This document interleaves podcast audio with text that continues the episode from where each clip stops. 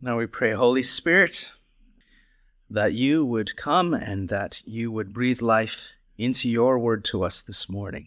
In Jesus' name, amen.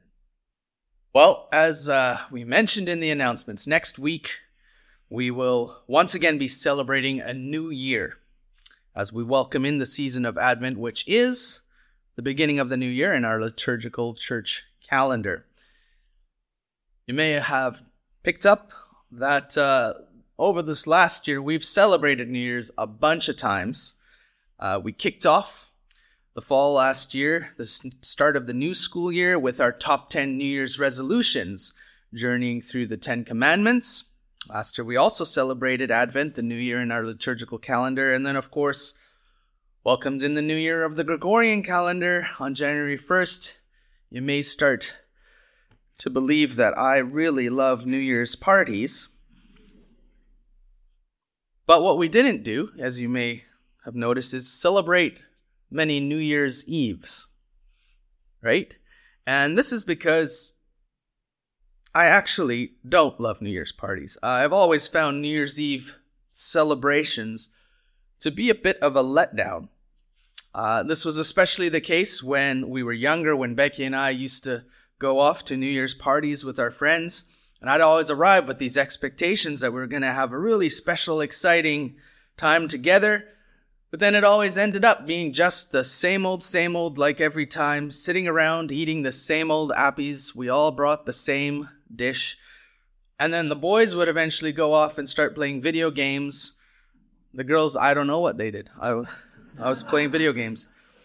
But then we'd usually end up watching a recording of a New Year's party that happened a few hours ago in New York. Yeah, why? Until the famous ball drop, when uh, we might have a toast with some really cheap champagne, cheer a little bit. Uh, that that part's all right, and then we just go home. So all in all, a, a bit of a letdown, a bit disappointing. And of course, as we have observed over the last year, New Year's Day isn't always that much better. It's meant to be this day full of fresh new potential when we make resolutions of how we're going to turn our lives around uh, in the new year that then inevitably ends up uh, disappointing us as well as we just continue on with the same old, same old. Um, yes, at our parish council meeting, it was observed I'm no longer a young pup, and you see, the idealism of my youth is starting to give way to some jadedness of age, but uh, this isn't an introduction to a sermon series on Ecclesiastes just yet. If you know, you know, yeah. Today is the last Sunday before Advent. So, in some ways, as we come to the end of our liturgical year, it is our New Year's Eve. But it's a New Year's Eve that Many forget to celebrate. Many in the church don't even know it exists. And that really is too bad. Because in our church calendars, New Year's Eve, we observe something that is far from a letdown, far from disappointing. And that's because this is the Sunday that we celebrate the ultimate glorification of our Lord and Savior Jesus as the Christ, the King. We celebrate that Jesus wasn't a disappointment, that though he may not have been the King of the Jews that the people were expecting, he was and is the King of so much more. So today we're going to look at what it means when we call Christ the King. When we kicked off one of the other New Year's in the fall, we began journeying together through the words of the Creed, the church's shared statement of faith, our shared statement of what we believe as Christians, as followers of Jesus. And through the years so far, we have affirmed that we believe that Jesus is the Christ, the Messiah, the one who saves. That Jesus is Lord. That we take our orders from him we trust Him to give them to us. We have affirmed that Jesus is fully God, co equal and co divine with the Father, but also fully man, fully human. And we've affirmed that we believe that for our sake, For us and for our salvation, Jesus suffered under Pontius Pilate, was crucified, and died a real bodily death, truly was dead, and was buried, and descended to the dead, the place of the departed. But we've also affirmed that we believe that Jesus conquered death. That on the third day he rose again, his tomb was empty. And after this, he spent 40 days visiting and teaching his disciples and many other eyewitnesses. But today we affirm that after those 40 days, Jesus left them. In our reading from the Gospel according to John this morning, while on trial before Pontius Pilate for allegedly claiming to be the King of the Jews, Jesus proclaimed, My kingdom is not of this world. This morning, on Christ the King Sunday, we are gathered to affirm that this is true. That after he rose again from the grave, Jesus, as we affirm in the words of the Creed, ascended into heaven and is seated at the right hand of the Father. Jesus ascended into heaven. He was taken up out of human sight. Still in his human bodily form, he returned in his humanity to the glory that he had shared with the Father before his incarnation, before the Word became flesh. And there he remains. He is now seated at the right hand of the Father. What does this mean? What does it mean for Jesus to sit at God the Father's right hand? The throne on the king's right hand was traditionally the seat of the one appointed to exercise the king's own authority. So when we say Jesus is at God's right hand, we're not talking about seating arrangements in heaven. We're affirming that Jesus is ruling with his Father in heaven. He's not the Father's right hand man. He's not God's assistant as we have already affirmed. God the Father and God the Son are one, co equal and co eternal. And this means Jesus rules as the Father rules over everything, with the Father in heaven. In our reading today from the opening to Paul's letter to the church in Ephesus, Paul explains that the God of our Lord Jesus Christ, the Father of glory, raised Jesus from the dead and seated him at his right hand in the heavenly places, granting him rule and authority, far above all rule and authority and power and dominion, anywhere else, certainly anywhere on earth, granting him rule and authority above every name that is named. The name of Jesus has greater power and authority than any other name. Jesus has greater power than anyone else, anywhere else, certainly anywhere on earth not only in this age, but also in the one to come. Not only now, but for all time, until the end of time, and for what follows the end of time, for all eternity. But what does this eternal, heavenly sovereignty mean for you and me here and now? Well, a few weeks ago, we reflected together on how confessing Jesus is Lord means confessing, or meant originally confessing that Caesar was not, which was treasonous in the days of the early church and could quickly land you in jail or worse, condemned to death. And then we had a little fun acknowledging that now the same is no longer true, that very few of us have any problem confessing Justin Trudeau is not Lord. And doing so, thankfully, won't land us in prison. Something for which we should be thankful uh, and, and should probably direct some of that gratitude to our Canadian government. As hard as it may be. However, we also acknowledge that confessing that Jesus is Lord also means that we are not. That this means essentially is that we take our orders from Jesus. That being a Christian, a disciple of Jesus, Following Jesus, walking in his footsteps, means constantly seeking and discerning His will, His direction, and then obeying it, going where He leads us. And we observe together that the one thing that unites Christians throughout the world and throughout history is that we do confess Jesus is Lord.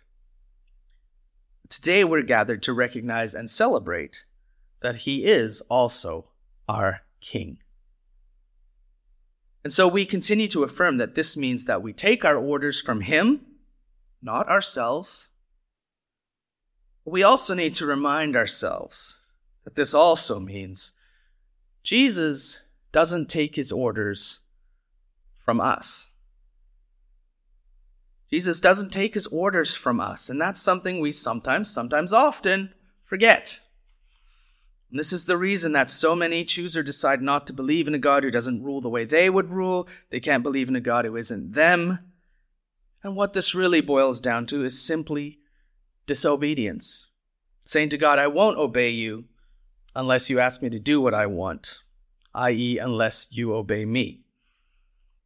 And if we look at it from that perspective, we see how backwards and nonsensical it really is. Jesus is not our servant. We're gathered here today to remember and celebrate that Jesus is our King. Jesus is the Christ, the one who came to save, and today we affirm that he is Christ the King the King of the Jews, the King of Kings, the Lord of Lords, the Son of God, the Word made flesh, God incarnate. God doesn't take his orders from us, we take our orders from him. Jesus, through whom all things were made, as we read in the opening of the Gospel of John, remains Lord over all creation for all eternity. As Paul explains in Ephesians, God put all things under his feet. Then Paul goes on to specifically explain how this applies to us, saying, And God gave Jesus as head over all things to the church. Jesus is our King, is Lord over all creation, and the head, Lord over the church, over all who accept him as their Lord and Savior over all who are gathered together to worship him as their king. Our catechism, our guidebook to what it means to be a Christian, what it means to be a follower of Jesus, what it means to be a citizen in Jesus' kingdom, in the kingdom of God, explains that God has granted Jesus authority to equip his church, to advance his kingdom, bring sinners into saving fellowship with God the Father. Finally, to establish justice and peace upon the earth. So again, let's ask ourselves, what does this look like for us listening today? The first thing is that we do always need to remember that Jesus is the King, the King of Kings, the Lord of Lords. And this means he is worthy of reverence. 1 Chronicles 16:29 reads, "Ascribe to the Lord the glory due his name. Who he is and the things he's done, bring an offering and come before him to worship the Lord in the splendor of his holiness." A couple years ago, I shared how the English word worship comes from the Old English word worthscape. Worthscape as in worth ship or worthiness. Jesus is worthy of our reverence, of the glory due his name. And this means he is worthy of our worship. And so we do worship Jesus. And how we do this is presented to us in the Venite, in our prayer book from Psalm 95 that we say together at our morning prayer services at our 8:30 service. Venite is a Latin word and it means come. Psalm 95 is an invitation. It reads, "Oh, come. Let us sing to the Lord. Let us make a joyful noise to the rock of our salvation. Let us come into his presence with thanksgiving. Let us make a joyful noise to him with songs of praise. Again, a couple of years ago, we looked at this psalm and we saw that it does begin with this invitation, this call to gather as God's people to our place of worship. And the call begins with an exhortation, a summons to sing for joy, to shout aloud, loud and enthusiastic acclamation of who God is and what He's done. The kind of acclamation, cheering, that is fit for the King, who is the Savior of His people. It's the unashamed, enthusiastic applause for the one who has saved us. It is the glory due His name. And this morning we began our worship together with that invitation to rejoice enthusiastically, exuberantly. I find that song to be rather frantic enthusiasm. I'm still a bit out of breath from singing it with you. I even took my sweater off knowing that we would be enthusiastically worshiping God. Because as the psalm continues, in verse 3, we worship God because the Lord is a great God and a great King, above all gods. In his hands are the depths of the earth, the heights of the mountains are his also. The sea is his, for he made it, and his hands formed the dry land. God is celebrated as supreme over all other gods. He is the King of kings and Lord of lords. God the Father with the God, God the Son, is the one who created the earth, the mountains, and the sea, everything. And this is why our King is worthy of our praise, our thanksgiving, our adoration, and our worship. This is why we remember that Jesus is not just a man from Nazareth.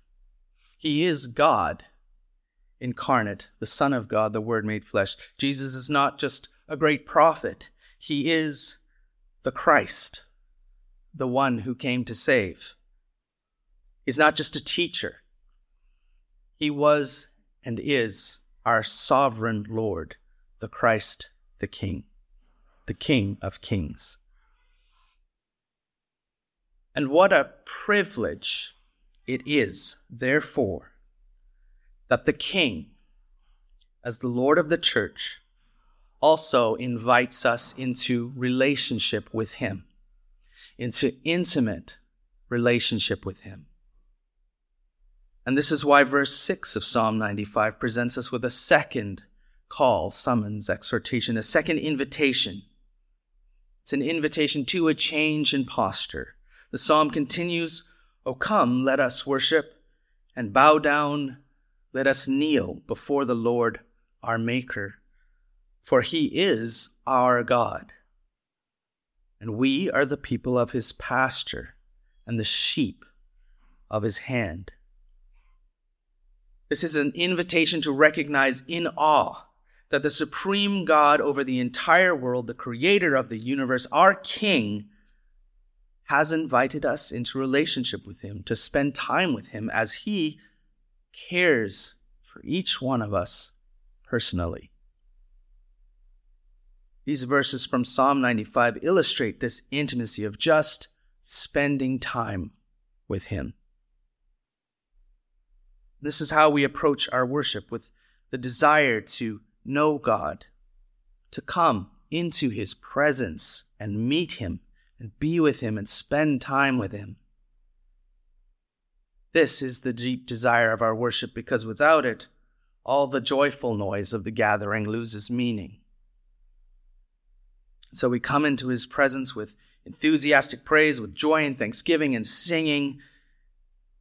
And in his presence, in peaceful silence and reflection, in worship and adoration, we kneel at his feet, bowing down in humility, reverence, as we recognize that the supreme King of Kings is our God who takes care of us and loves us and we are his citizens, his subjects. We're also his people. We are his sheep in his care. And so we see through this that Jesus is not some haughty, aloof, callous, ethereal, absentee ruler, just sitting there on a fancy throne next to God, just watching how things unfold on earth after he left.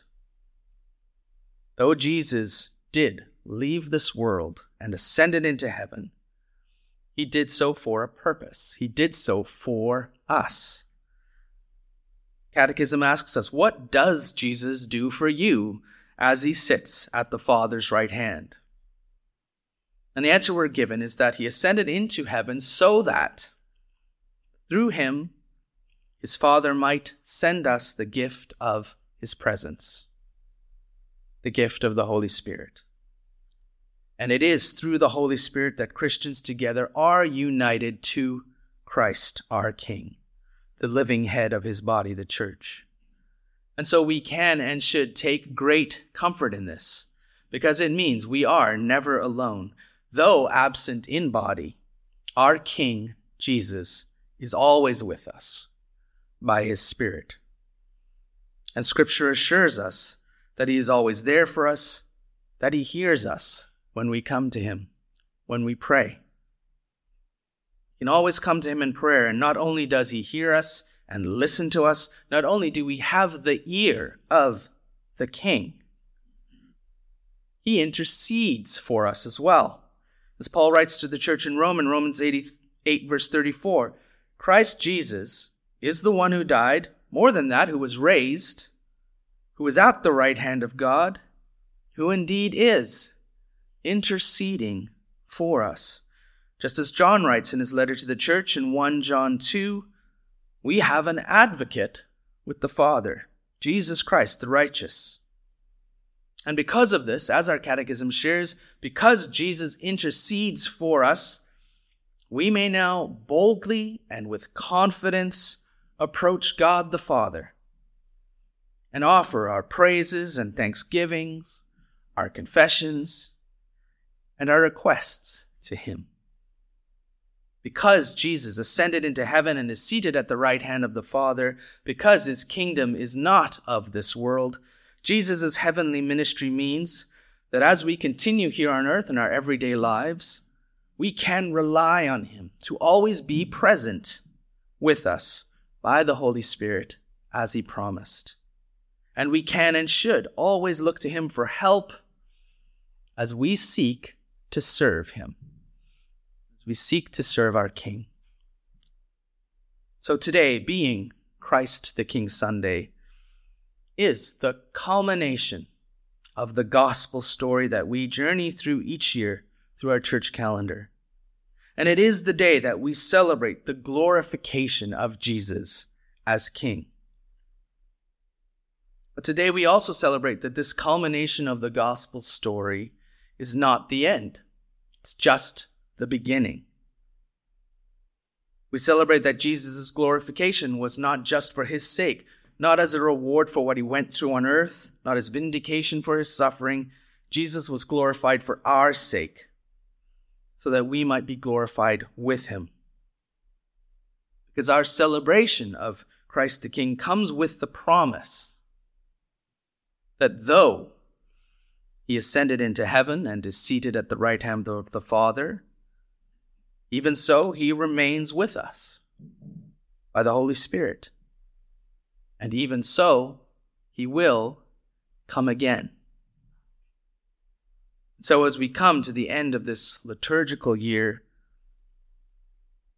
we celebrate that it marks the beginning of another. It marks the eve of the season of Advent when we prepare to welcome our King. And we do so with the assurance that we will not be disappointed. That though we do not know the day nor the hour, God keeps his promises, and Jesus has promised that he will come again in glory to finally establish justice and peace upon the earth, and his kingdom will have no end. So now, in the words of the collect for the Sunday of Christ the King that marks the end of this year and the eve of another, let's pray together again.